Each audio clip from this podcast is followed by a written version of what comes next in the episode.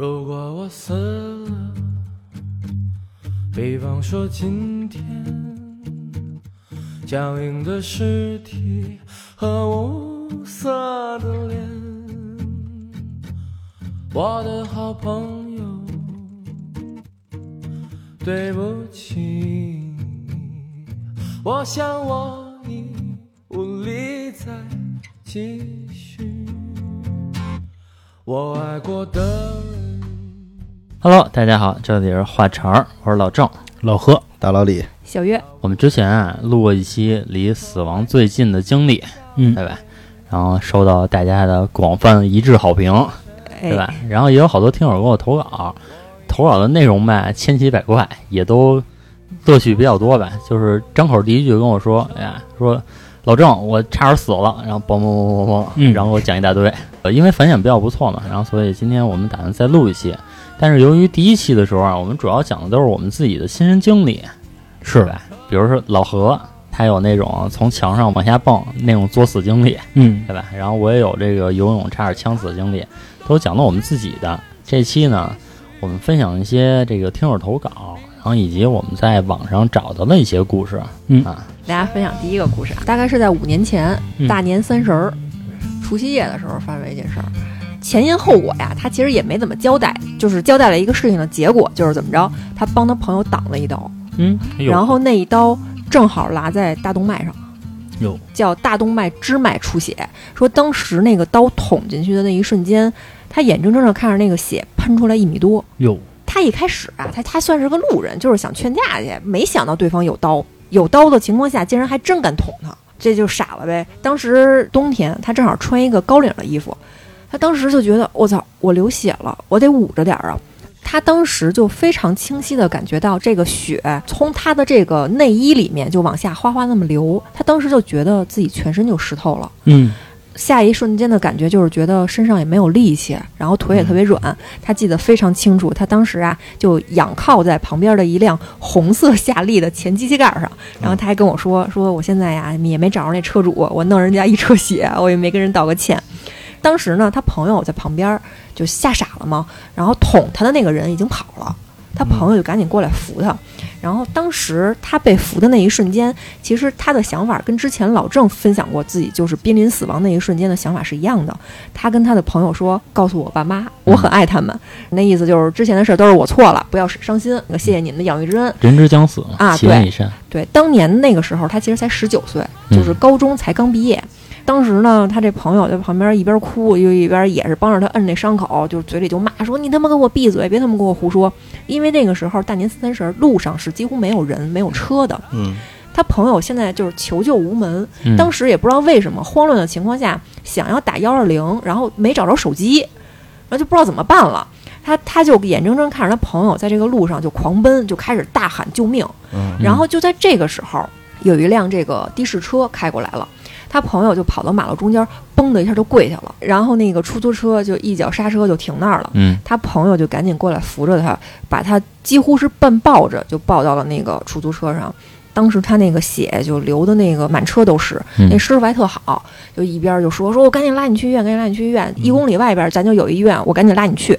他说在这个出租车上的几分钟，他就感觉到就是人在清醒的这个情况下啊，失血的过程就是你觉得奇冷无比，嗯，你觉得特别特别的冷。对，这个出租车里面其实空调开得很大，他穿的衣服也非常多，旁边还有他的这个朋友抱着他，但是他感觉不到，他就觉得仿佛就是在冰窖里面一样，周围就是说躺在这个冰窟窿里面特别特别的冷。接下来最可怕的是什么？是他觉得他的四肢还有他的身体已经跟不上他脑子的这个支配了。就比如说大脑想说你抬起右手，他的手是不听使唤的，嗯、他要特别特别费劲才能把自己的这个右手给抬起来。然后他这心里这时候的想法就是我他妈真后悔啊，我为什么要帮他挡这一刀，说我觉得我欠我爸妈这么多，我都没有办法去还。这个出租车师傅把车开得很快，刚才说了嘛，一公里之外就有一个医院，赶紧给他拉到这个医院里去了。结果呀，到了医院之后啊，才发现呀，人家这个医院呀被拍卖了，就是变成一个私人医院了。可能之前因为公立，然后这个营收不太好嘛，医护人员呀，包括这些急救设备配备不齐，尤其今天还是大年三十儿，这个医院大概有六层，只有一个医生值班。哇！然后他这个朋友几乎就是连拖带抱的，就在医院里面就大喊救命，就就是找人嘛。然后特别幸运的是，在这个一层里面就出来一个保安，保安当时看着他那个情况就吓傻了，因为什么？因为他穿的衣服非常多。但是那个保安看到了满地的血，这个血是从哪儿流出来的？是顺着他的裤腿儿从里面流的，满地的都是血。他眼睁睁看着那保安就有点哆嗦的，就指了一个方向。他朋友就赶紧扶着他朝那个方向去，果然就从那个远处看来一个穿白大褂的医生朝他们狂奔而来，就跑着就过来了。他当时看见那个医生，一瞬间的想法就是：我操，我是不是有救了？我不用死了吧？嗯，这是不是可以救我了？但是呢，这个医生过来啊，也是哆哆嗦嗦的给他查看了一下。查看之后啊，可能这个大夫啊也是一个实习的。然后当时那意思就是说，这个伤口太大了，我这止不了血，我我没有这些缝针啊、什么止血钳的这种设备，得给你换一个医院。这个小哥们儿啊，失血失的很多，但是脑子非常清醒。其实这是特别可怕的一点，因为你相当于是眼睁睁的感觉到自己的这个生命在一点点的流逝。嗯、他当时心里很想骂，但是嘴里又骂不出来，你骂又骂什么呢？大年三十的，你没有办法。然后他碰到一件非常非常幸运的事儿，是这个医院的门口停着一辆救护车。嗯、为什么这块是停着一辆救护车呢？这个医院的级别，尤其是它是刚转换成这种私人医院，本来是没有这种急救设备的。这个救护车是别的医院当时一个值班的医生吃完了年夜饭之后，因为一个公事儿来他们这个医院去取一个东西。然后取完东西之后，正好跟当时在的这个保安人员聊了两句天儿，然后这个救护车耽误了那么十几分钟没开走，正好就碰见他了。幸运。对，要不说可能一切就都是命嘛。然后当时那个开救护车那司机马上就要走了嘛，看见他这样，也当然是二话没说就给他薅上车去了嘛。大概是用了八分钟的时间，就把他送到了一个六公里外的一个大医院。嗯，这个大医院当值的医生还是很多的。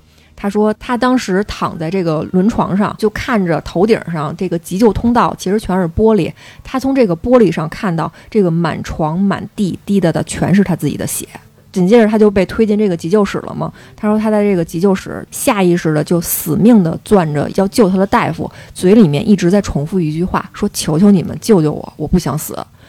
当时可能是人在濒死的一个情况下，你的很多这种身体机能是不受你自己控制的。他有，但是他有意识，他觉得自己一直在重复这个话，而且他揪着医生的手非常非常用力。后来两个大夫一块儿把他那个手给掰开的，可能就是这种求生意志嘛。他就觉得这医生的手就跟救命稻草似的，嗯，因为也只有他能救了，对，命大啊。然后也是因为他的这个伤口实在是太大了。普通的这种止血钳已经不管用了，后来他最后说他也不知道用的是一什么方法，他就觉得自己的这个整个皮肉都被揪起来了。等到他被救完之后，他发现自己一颗后槽牙被咬碎了，哦、活生生就疼成那样嘛。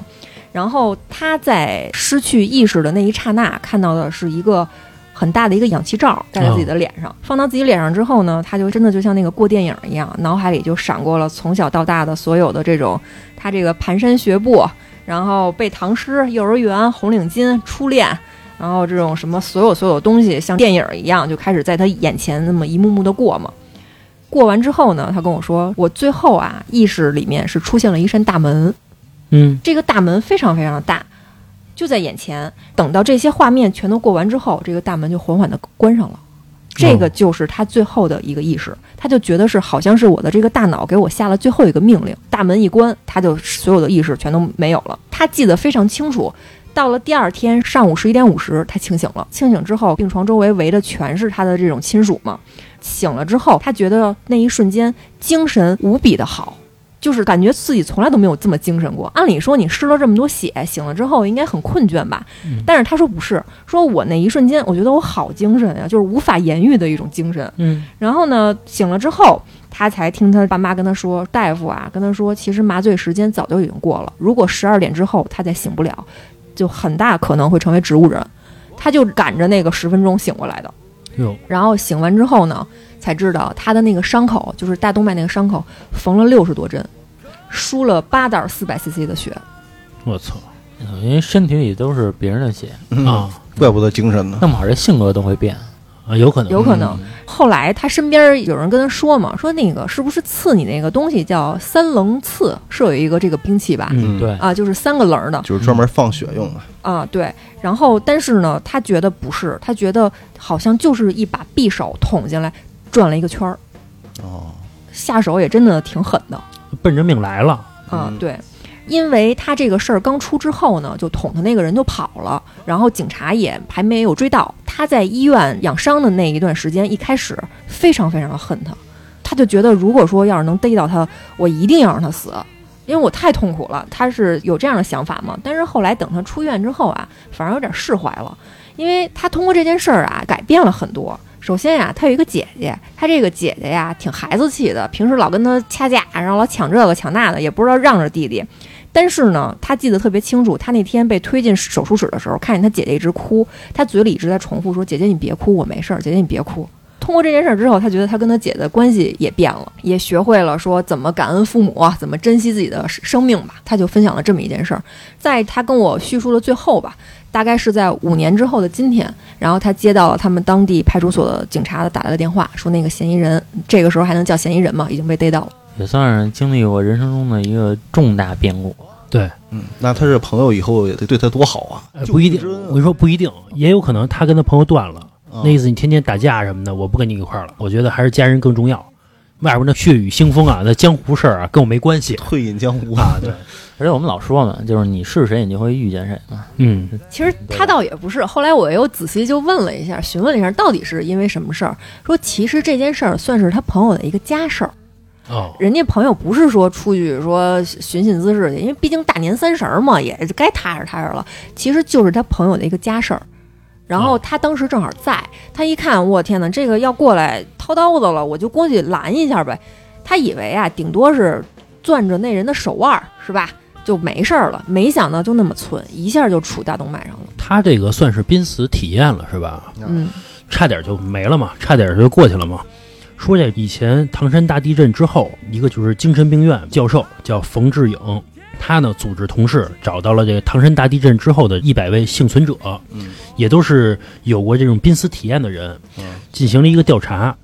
在调查当中呢，发现有近半数的人，有一半的人啊是在这种体验当中感觉意识从自己的身体抽离开了，也就是灵魂出窍了。咱们说那种感觉就是能看见自己的身体在这躺着呢，但是自己的身体已经飘在了空中。还有三分之一的人呢，感觉自己啊在过一个黑色的坑道，以及这个隧道似的那种黑色的一个空间，让你一直在往前走，前面是什么也不知道。还有四分之一的人呢，说自己好像身体已经不是自己的了，身体的各个部位散落在很多空间里边，接着好像是在一个万丈深渊里边往下掉，也就是说你掉进一个大坑里边，一直掉一直掉，四周都是一片黑暗，但是感觉光明即将到来。调查出数据是这么一个反馈，这弄不好是上天堂的下地狱的，哎，有可能走的不同的通道、哎、有可能有可能。你看第一个这个人飘在空中、嗯、有可能他就是还是转世成人、嗯、就是正常、嗯、对吧。还一个是你看第二个一直走在这黑暗的隧道当中，下地狱啊，下地狱。第三个呢，马上就该看到光明了，天堂啊，有可能是。但是那不是一直往下掉吗？弄不好是十八层地狱了，你也有可能，也有可能啊。看见那光明啊，是一团炉火。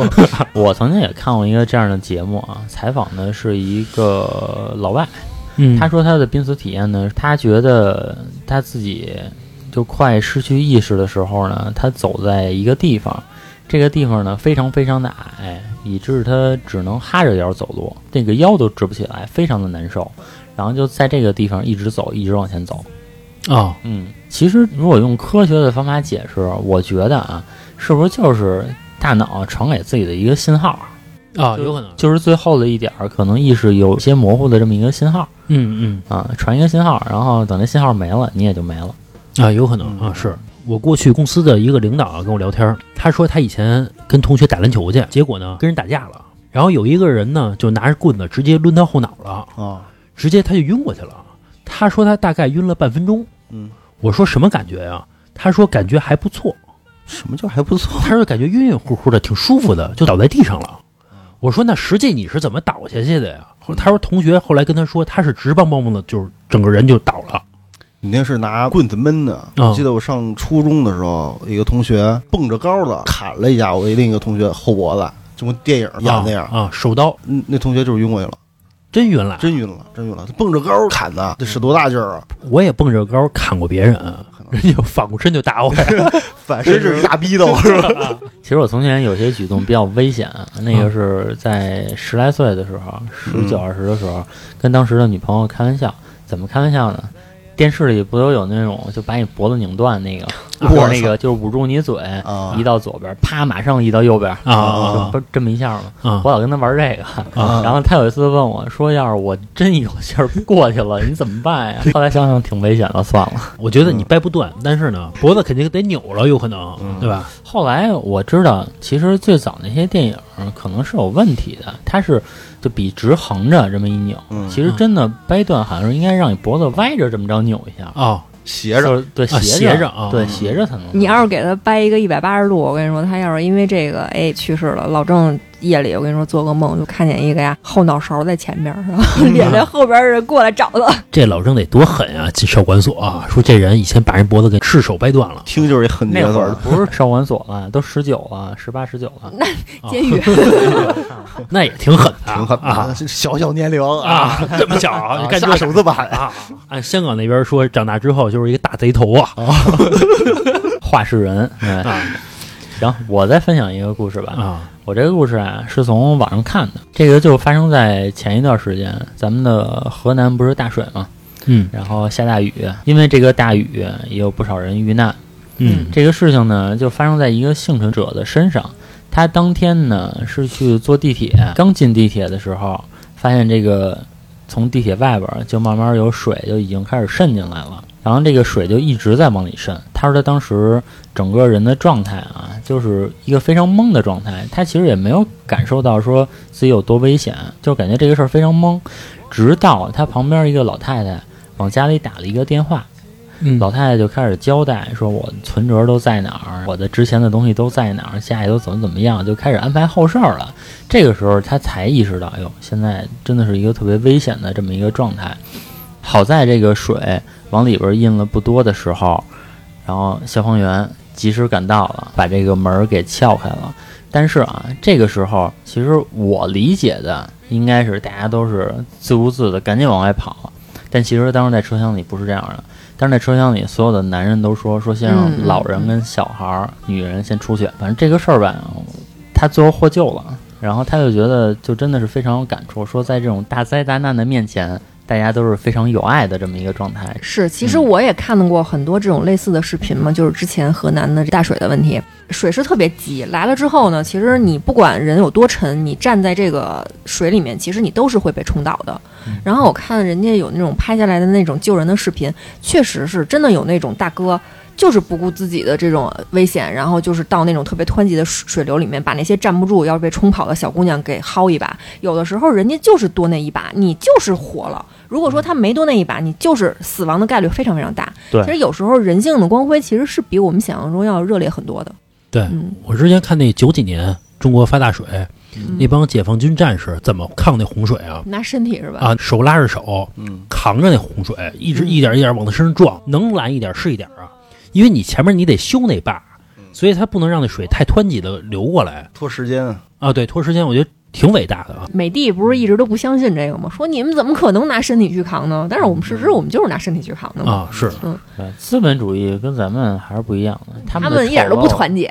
他们的丑陋我们无法想象。对，是是是。我也看一故事啊，他当时十三四岁的时候，他们家那儿下过一次大暴雨，说是连下了三天三夜。嗯，然后完事儿呢，他跟他哥呀出门，说是出去赏赏景啊，雨停了嘛啊，这大早上啊，说出了门，他们家那个地势还算高哈、啊，就是没那么多水，说越走越深，走到最后呢，说是都没过小腿了，因为连下三天嘛，就是大家都没出门，他一出门呢，感觉大街上人还挺多的，都在那个脏水里面走。他们到了一河边，然后呢，这哥们儿呢说他有点犯贱那种的，然后就拿那个脚啊去探那个。那个那个眼儿去啊、哦、啊！结果一下就没踩好，掉下去了。他哥呢，哦、顺势就是一抓他手，跟着下去了。嗯、说好在啊，说是那天那个大街上人还挺多的，说拿竹竿把哥俩给救了。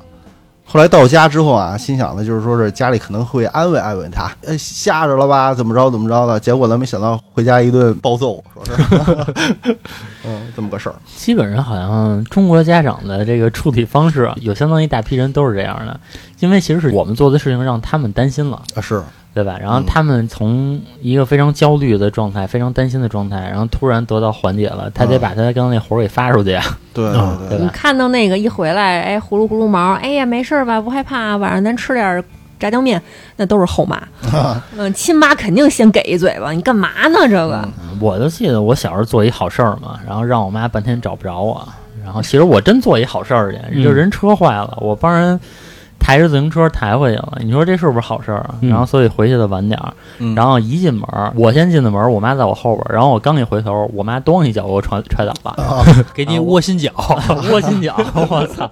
我说什么情况？我还挺委屈，我说我这是帮人做好事儿呀，你还想着应该受点表扬是吧？啊、嗯，哎，我妈还在外边找到的我，然后这一路上什么都没说，嗯，嗯说哟在这儿呢，回去吧，然后回咚一脚，特别突然。你妈不是个一般人，我觉得那一瞬间能压住这个火，我觉得不是一般人。那一般的大街上就就打起来了。行，小月再分享一个。行，我再给大家分享一个啊。这个女孩啊，讲的是自己有一年暑假跟她的妈妈坐火车出去玩的一件，嗯、算是濒死体验吧。嗯。说她跟她妈出去玩去啊，坐的是一个卧铺，她坐在最顶上。嗯。她妈那意思啊，就是啊，你就老老实实的。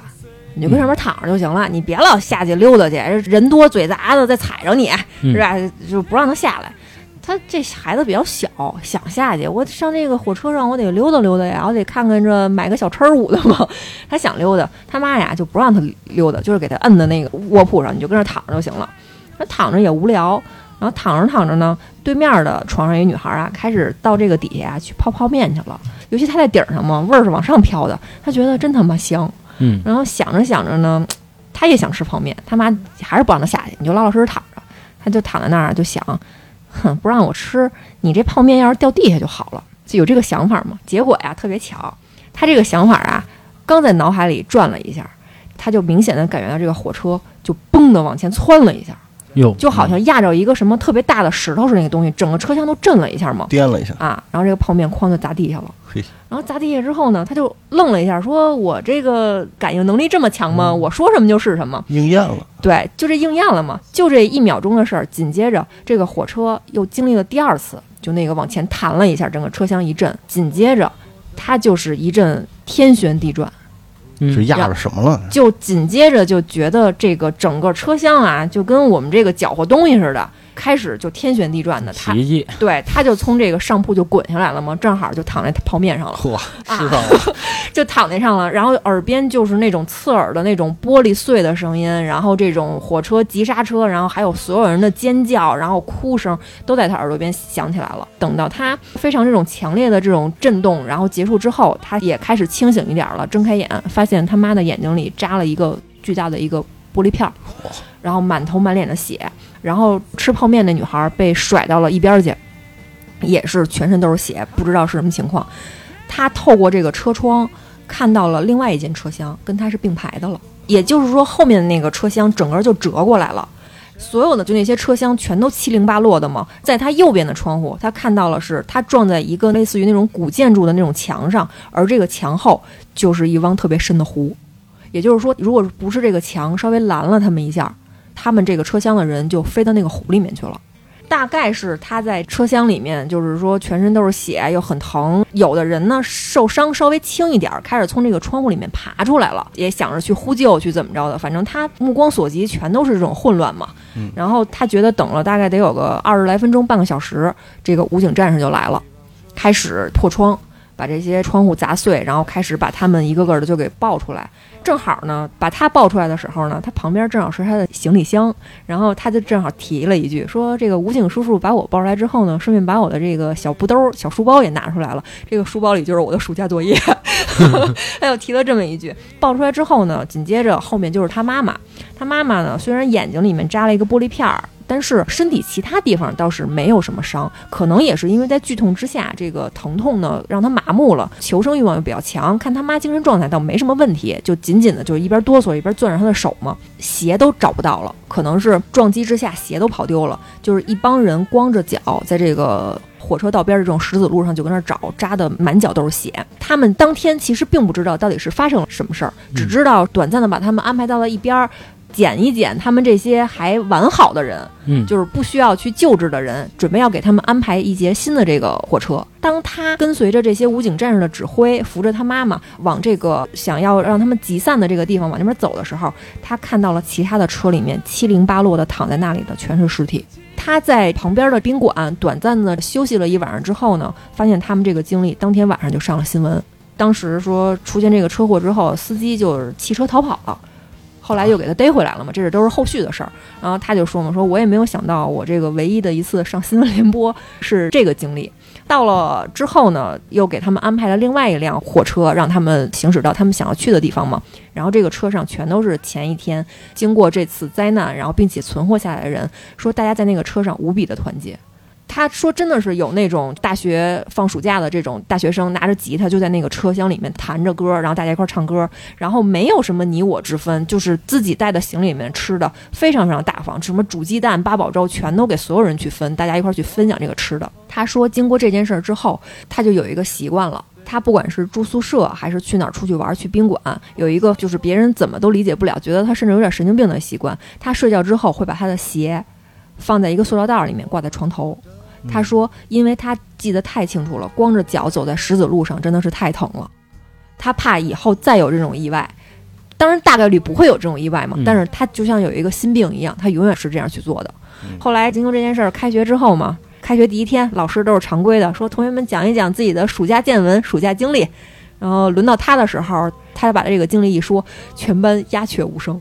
后来老师就问他说那你作业怎么还交了呢，然后他就说那我得谢谢武警叔叔啊，他就分享了这么一件事儿。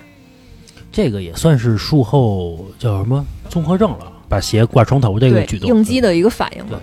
不是，这个也算是经历生死啊。刚才小月说之后这些人无比的团结，嗯，就是看开了，觉得一切都不重要，买点八宝粥什么的互相分享一下，人家想的可能是大家互相扶持我想互相照顾一下，这些吃的差点吃不着了，互相分点儿，对吧？尝我这八宝粥，好喝着呢，啊、尝我的火腿肠啊，亲亲的、啊。我跟老郑大概小学的时候吧，去了北海公园，嗯、我们俩玩海盗船。当年那个北海公园还有这些娱乐设施呢，现在没了吗？现在应该没有了吧？碰碰车什么的，北海里应该没有了，不知道。反正当时吧，我们玩海盗船，那海盗船啊，其实现在想想啊。我觉得安全措施也不是特别好，就是我们坐在海盗船上面，然后有一个铁棍似的压在我们这腿上，胸前吧，腿上，那意思你起不来就行。嗯，然后呢，双手呢要扶着铁棍，保持这个平衡嘛，别给你甩出去。正常情况下应该是压住之后，然后工作人员会检查一遍，因为压住之后，在座椅的两头要给我们卡住。嗯，也就是说这个铁棍压住了就拿不起来了。但是呢，工作人员呢也没有给我们检查，我们也不知道。于是呢，我跟老郑并排相坐，每次一在这个海盗船悠起来的时候，我们俩这个铁棍就抬起来了啊、哦。因为当初啊，确实我也没玩过，我觉得是不是就是这样的？嗯、我当时不是这么觉得的，我当时觉得真的是就挺危险的，因为最早玩过，人那根铁棍是不会动会的，非常结实。嗯、我可以就是很有安全感的扶着它。嗯，现在这铁棍是这样吧，然后我当时我就叫唤，我叫唤呗。我记得那次还特别清楚，咱们应该是小学同学一块儿出去玩，嗯，咱们岁数也不大。然后坐我前面那女孩还笑话我，嗯、因为我在那叫唤啊，嗯，然后还笑话我，然后我他妈心想，你是不知道我经历了什么呀。关键是你是知道，我是不知道。我觉得啊，太刺激了啊！啊，我觉得可能就是这样的，因为确实没给我们甩出去。嗯，但是每次一抬起来呢，我们手就抬起来了，反正需要掌握平衡了。身体正常情况下，其实应该是你身体完全放松的情况下也没事儿，应该是这么一个安全措施。但是我们是需要拿手使劲握住那个铁棍儿。只要不握紧了，我们就出去了。这个才叫大不了一死，随机甩出一名幸运观众。你说这个，其实我当时也有过这种体验。当时是去那个北京游乐园，嗯，玩那个过山车。过山车不是也是从上面现在有东西护在你胸前，嗯，然后我理解的东西啊，就直接卡住，也是不动了，嗯。但是呢，它要附加了一个安全措施，就是从下面有一根跟安全带似的，嗯、要绕过你胸前那个掏裆，对对，掏过去，然后再锁上啊。就所有人啊都扣完之后呢，工作人员啊也是挨个检查一遍，到我那儿就没检查啊。哦，刚要叫那个工作人员，然后那个过山车就启动了。啊，我得了吧，我这也是听天由命吧，就玩了那么一次。其实挺害怕的，是你现在没事儿，觉得是一个笑话，出事就是死，可不嘛。啊，反正我玩的最危险的一次经历啊，嗯、也是在游乐场，我跟我妈去的。嗯，我记得我应该也就是上小学。嗯，我们做的那个东西啊，我不知道它叫什么，就跟一个晾衣服架似的，就圆的那种晾衣服架。旁边然后有好多这种小箱子，就那小飞船。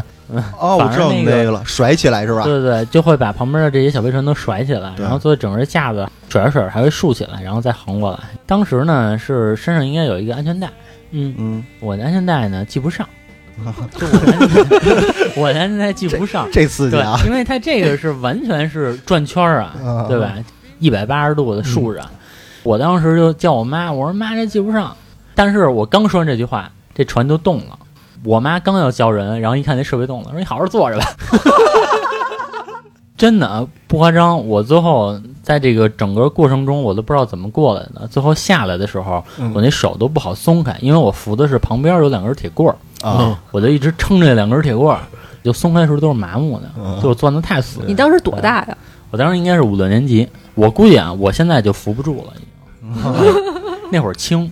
没有没有，你可能还是不太了解自己的求生欲。说这游乐场啊，我之前也去过一个游乐场，里边有一个，也是现在影视剧里边老说的一个非常浪漫的一个玩具啊，嗯，就是旋转木马啊。啊学生，你害怕？你知道我玩怎么玩吗？我坐一马上，我玩那马术。就蒙古人骑马还脚着一下地，然后那个再弹起来。岁数小玩不了那个，不是那会儿我大概也是初一初二吧。后来工作人员因为我这个举动暂停了，就给我轰下去了，说你不能这么玩。没报警不错了啊！玩我就是当马术那么玩，就脚一下沾一下地，然后赶紧就弹起来，然后再上去来回弄，就嫌我一人了啊！我那会儿那样，我那么玩，是有多强烈的表现欲？关键是其实挺危险的。旁边那马呀、啊、是上下的移动着，是它那是机器，可不管我啊、嗯，可不是像咱们现在坐电梯似的，你一碰的一电梯一下它就弹开了、嗯。如果我摔了，滚到那个旁边那马下边，嗯、让马给我压死了就。说的跟你玩真的蒙古那个似的啊！但是我内心就是那种感觉。你说这个死法叫什么？叫马上死，马上疯。马上疯不是美的你呢？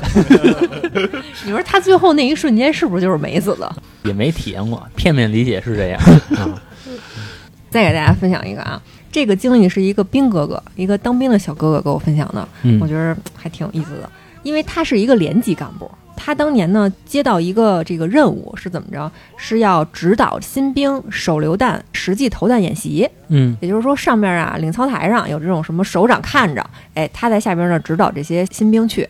有一年啊，他接到一个任务，是因为在他们兵营里啊要举办一个新兵手榴弹实弹的投掷。嗯，他算是一个小的一个指导员，但是因为他的这个军衔吧，他只是一个连级干部，他呀没有资格去指导那些新兵。就是那些新兵呢，可想而知，指导他们这个实际投弹难度肯定大，一定是要营级干部，也就是说至少是个营长才能去的。嗯、他呢，就可能因为自己的表现比较良好，又比较努力，只能去指导这些老兵。嗯、也就是说，走一个过场吧，因为老兵都会嘛，他就在旁边给大家指导保护一下。当时的想法是什么？首长都跟领操台上看着呢，是吧？我可不能露怯呀，我不能丢人，我得好好的把这个演习给顺利的进行下去。然后他们连的所有的战士啊，都是男兵，之前的这个模拟训练呢，他都亲自的给辅导了一遍，都没有问题，大家技术都很过硬。然后等到那天真正去实际投弹的时候，也如他所料的嘛，都很顺利，也没有需要他有一些急救的措施，这个事儿就很顺利的完成了。但是呢，他们的这一次实操演习呢是全营统一编组，也就是说需要三个场地同时进行，导致一个什么情况呢？他的兵投完之后呢，不代表他的任务就完成了，还有另一个连队的部分的女兵、女的老兵也要去进行这个投弹。嗯。当时呢，他眼睁睁地看着一个女兵握着两枚手榴弹，以这种看似很标准的姿势朝他跑来，他心里头就有点迷茫，说这个不会有什么问题吧？因为心里头可能会更信任男兵一点嘛，因为女兵不是他亲自指导的，也会有一点打鼓，有点害怕。但是呢，有两个女兵投完之后，发现哎牛逼，巾帼不让须眉，投的比这个男兵还好，他就觉得哎。还剩下这么两三个，我估计很顺利的就能把今天这个演习给完成了呗。等到呢第三个女兵跑过来之后，她觉得就是我常规的是吧，指导一下辅导一下然后就完了呗。但是呢一样的动作一样的流程，她这个目光呢看着人家投弹的这个手，就按照他们的流程戳破这个防潮纸，掏出导火索套在这个手指上，哎，一撤步一拉这个引信往外一扔。但是呢问题就出在了这个扔的这一个步骤上，他站在旁边，正确的投掷呢应该是一个抛物线，但是这个女兵扔了一个直线，这个女兵肯定也不是故意的，可能就是扔那一下不知道是手抻了还是怎么着，直接扔了一个直线就朝他扔过来了，扔过来之后呢直接就撞在了那个防护墙上，就弹到了他们两个的脚底下。哦，就在这个千钧一发的时候啊，他们俩呀、啊、估计也就是愣了半秒钟可能都不到，然后这个女兵呢居然比他先反应过来了，就尖叫着就要往回跑，然后这个女兵这么一尖叫呢，哎，这个小哥哥也反应过来了，他就一把薅住这个女兵的这个脖子，就要给她薅到旁边的一个隐蔽的一个战壕里面去。嗯，但是这女孩可能是慌了，她不听他的，她想挣扎着往上爬，然后呢这个小哥哥一肘子就捶他肚子上了，就给他摁那儿了，因为这种时候也没有什么绅士不绅士的，咱俩得救命啊。他们这个引信是延迟的，大概有三秒的时间，为了这个实战演习嘛，当时他就是利用了这个三秒的时间跟这个女兵逃生的。如果说他当时反应的这个速度再慢一点，他们两个可能真的就是炸死，可能不至于，但是肯定会受一个很严重的伤。嗯，这也算是他分享的一个千钧一发死里逃生的经历。我一直有一个疑问，就像他刚才这种情况，不管是手雷还是手榴弹吧，扔到了墙上，有没有人说看见这种情况再捡起来再扔出去？应该会有的，就是我们猜想是这样。我觉得现实中就是跑就好了啊，是嗯啊，你没必要，对，你捡起它，然后呢，我再扔出去啊，刚扔到你脸旁边炸了啊，就是我就扔一个安全的地儿就好了呀。嗯、你刚跑过去还没捡，炸了啊。嗯、啊，这倒也是。嗯，而且啊，刚才你说那女兵的表现，我觉得有的人她属于心理素质特别差，就是她平时的练习当中，有可能这个女兵还属于特别优秀呢。对。但是所有人一看着你，她紧张啊，然后手就抻了啊，对，大脑也不听使唤了，反正吧就是紧张，浑身呢就不得劲儿了，是吧？对对对，心理素质还是非常重要的啊。你想过这小哥其实赶上这个事儿也挺倒霉的，而且他肯定还会因为这个事儿受处分呢。你没指导好，嗯，差点形成一个事故。对，你这事故要传出去，对我们整个连队，对吧，都是有丢人啊、呃，都影响啊。关键是真有可能死人啊！啊，我再说一个啊，前两天我跟同事他们聊天，嗯，然后就说是小时候那会儿偷家里钱去买什么好吃的好玩的什么的，啊、然后回来之后被家里揍、嗯、啊。然后有一个同事说：“你们。”还行哈，是偷了钱也吃了也玩了，揍一顿也就值了啊、嗯。他呢是那个什么，他没偷钱，结果被家里揍了一顿，还差点死了，嗯、说是啊、嗯，是这么回事。有一天呢，他放学回家，然后呢，他妈就揪着他了，就是说是那个家里二百块钱没了啊、嗯、啊，那可能也是他妈到处藏钱，估计放哪儿忘了吧。然后他就说没偷，然后他妈就不信嘛，就各种说就是你拿的，你不承认，说我勒死你。随手呢拿了一条围巾就勒他脖子啊，说是当时勒的他真是喘不上气儿来了，别勒他，别说了，我把你勒死，然后扔茅坑里啊，淹死你的啊。这会儿呢他爸就回去了，然后后来呢他爸到家之后呢什么也没说，也说是他投的，说还让他哥说是把那个镰刀拿过来，然后当时他心里就以为他爸要拿镰刀削他的是吧，啊，削死的。后来也是他哥劝嘛，然后最后没拿。后来他爸哈就一直说是不是你拿的，给我说实话，真没拿，真不是我拿了，也是一顿暴揍吧。嗯，说到最后啊，他承认了，说是我拿的，为什么？嗯，说真的实在太疼了。呃、但其实不是他，不是他啊啊，真不是他拿的。说到最后呢，就是他爸给打了一顿，加上他也承认了嘛。然后后来呢，说是那天晚上，说是浑身疼，嗯，浑身都是勒的那个红道子什么的。嗯，然后第二天才上学去了。紧接着说过了三天吧，他妈把钱找着了，但是呢，说是家里没有一人跟他说句对不起。你说这家长也挺没脸的，是吧？但是我觉得有点下死手了，因为家长啊认为你小时候偷家里钱，长大之后你就到社会上偷钱去了。当你到社会上你偷不着钱呢，你就开始抢劫，嗯，你抢劫完了你还吸毒啊，嗯，你再贩毒，你就事儿就大了。但是我觉得他妈这有点忒狠了吧，勒我操！也确实啊，打归打，别勒啊。说这个偷钱这块儿啊，之前啊，我看抖音上有一个非常非常知名的给大家普及这种星座的一个博主，他说过一句话，这话不要骂我啊，是他说的啊，叫陶白白。这陶白白说呀，说所有的白羊座一定小时候都偷过钱。反正我是白羊座啊，嗯，我偷过，没冤枉我，没冤枉我。小时候没钱，那不偷怎么办啊？能赖我吗？我双鱼，我小时候我也偷过。我拿过，那时候哎呦叫拿啊！不是我那是怎么着啊？就是我姥姥有一存钱罐，那个存钱罐小的时候都是一块一块的钢镚。我说我今天想买萝卜丝儿，对吧？我、嗯、我拿一个、嗯。哎，明天我想买张贴画，我拿俩。我都是这样。后来我发现，嗯，呃，我姥姥可能也发现那存钱罐里的钱越来越少，嗯，然后就把存钱罐里的钱呢，就一块的都挑出去了，剩下的都是那五分一分的，嗯，我也花不出去了。反正吧，小时候有没偷钱的人吗？很少吧？不是，你这个就过分了，肯定有。我没偷过，你真没偷过是吗？我没偷过。嗯，反正我认识的人啊，无一例外都偷过，基本男孩会吧？不是，男孩从小对钱的欲望就比较大，是吧？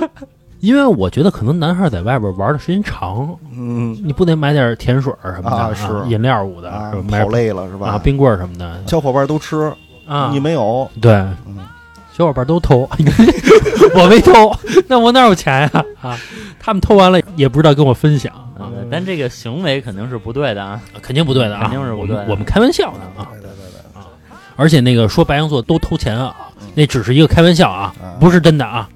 即便是也是个例啊！啊，我偷过啊，我是白羊座，只是一个个例而已啊。我最后再来一个啊，这个也是在网上看了一个，说是这女孩呢，说是高中毕业之后，因为那个家里也没钱，嗯，然后不上学了，嗯，说是带着点钱啊，去那个成都打工去了。说因为她从小啊也胖，木讷，什么老板也都不喜欢，赚了几家之后啊，也没人要她，说身上钱也快花光了啊，只能睡大街了。说有一天晚上啊，他被几个喝多了一个小流氓给围上了，说是扒他衣服，又拽他手脚。他觉得哈、啊，就估计想强奸他吧，反正用尽全身所有的劲儿吧，扯着嗓子喊，嗯，说当时那个指甲都抓翻了，嗯，他第一次觉得绝望是什么滋味啊，嗯，就使多大劲啊也挣脱不开。以前上学那会儿啊，都说他劲儿大，说是那个在学校里啊。嗯就是说我碰谁一下谁就得死的那种的，就大到那种地步。学校里面什么扛水啊、拔河呀、啊、什么都让他去。说这会儿呢，不知道为什么，就是这几个人就是推不开了嘛。嗯、啊，幸好了，后来呢又过来几个人，然后那几个小流氓才走了。他说，如果不是又过来几个路人，嗯，都估计说他活不到现在吧。他觉得他如果说是遭受了某种程度的一些侮辱的话，他都想好自杀了就。啊、哦、啊，确实挺危险的，而且学会保护好自己。啊，对，是、嗯、是。之前大飞同学，呃，一个女孩就跟大飞说，她就是被强奸了啊。这女孩自己住旅馆去，因为那会儿还住不起什么好的酒店嘛，嗯、小宾馆、小旅馆。对，小旅馆就是三四十块钱一晚上那种。到了大晚上十点多的时候，呃，这旅馆的老板就进她屋了，嗯，就跟她聊天儿。然后她就觉得就是你赶紧出去吧，嗯、但是她就不出去，就不走。嗯，慢慢呢就对她动手动脚的。再接下来就给他摁床上了，这女孩就反抗嘛。其实只要女孩真的反抗，其实你是没法干那事儿的。然后呢，老板就打她，啊，就骑在身上打，打到你不动会儿，我操，你就让了，然后真就打她，往狠了揍呗。那往狠了揍，也就是强奸成功了。后来让这个女孩当夜就报警了，把那个老板给逮起来了啊，这么一事儿。如果是真遭受过这种事儿，他应该很难说出来嘛。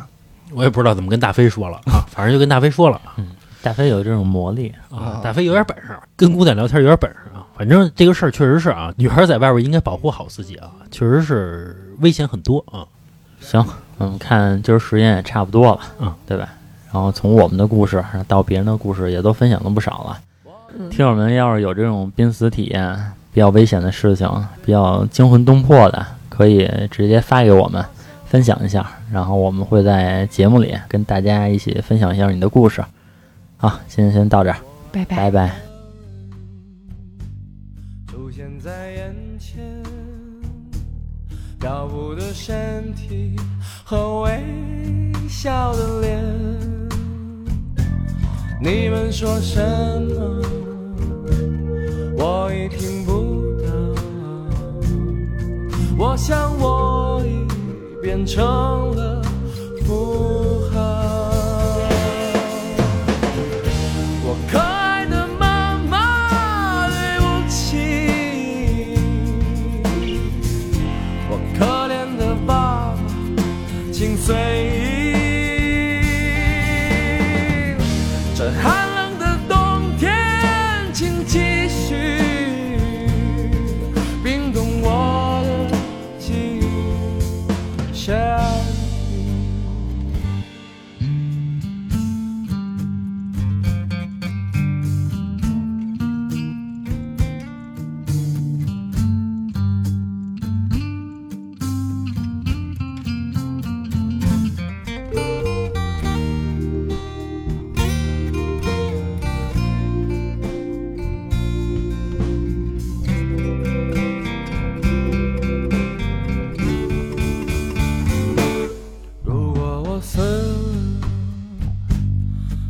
说今天僵硬的尸体和无色的脸，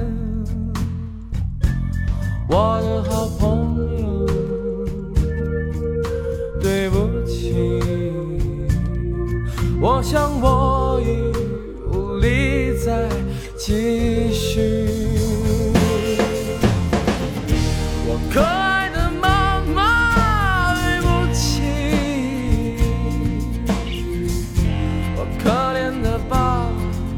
请随意，这寒冷的冬天请继续冰冻我的身体记忆，我可爱的妈妈对不起，我可怜的爸爸请随意，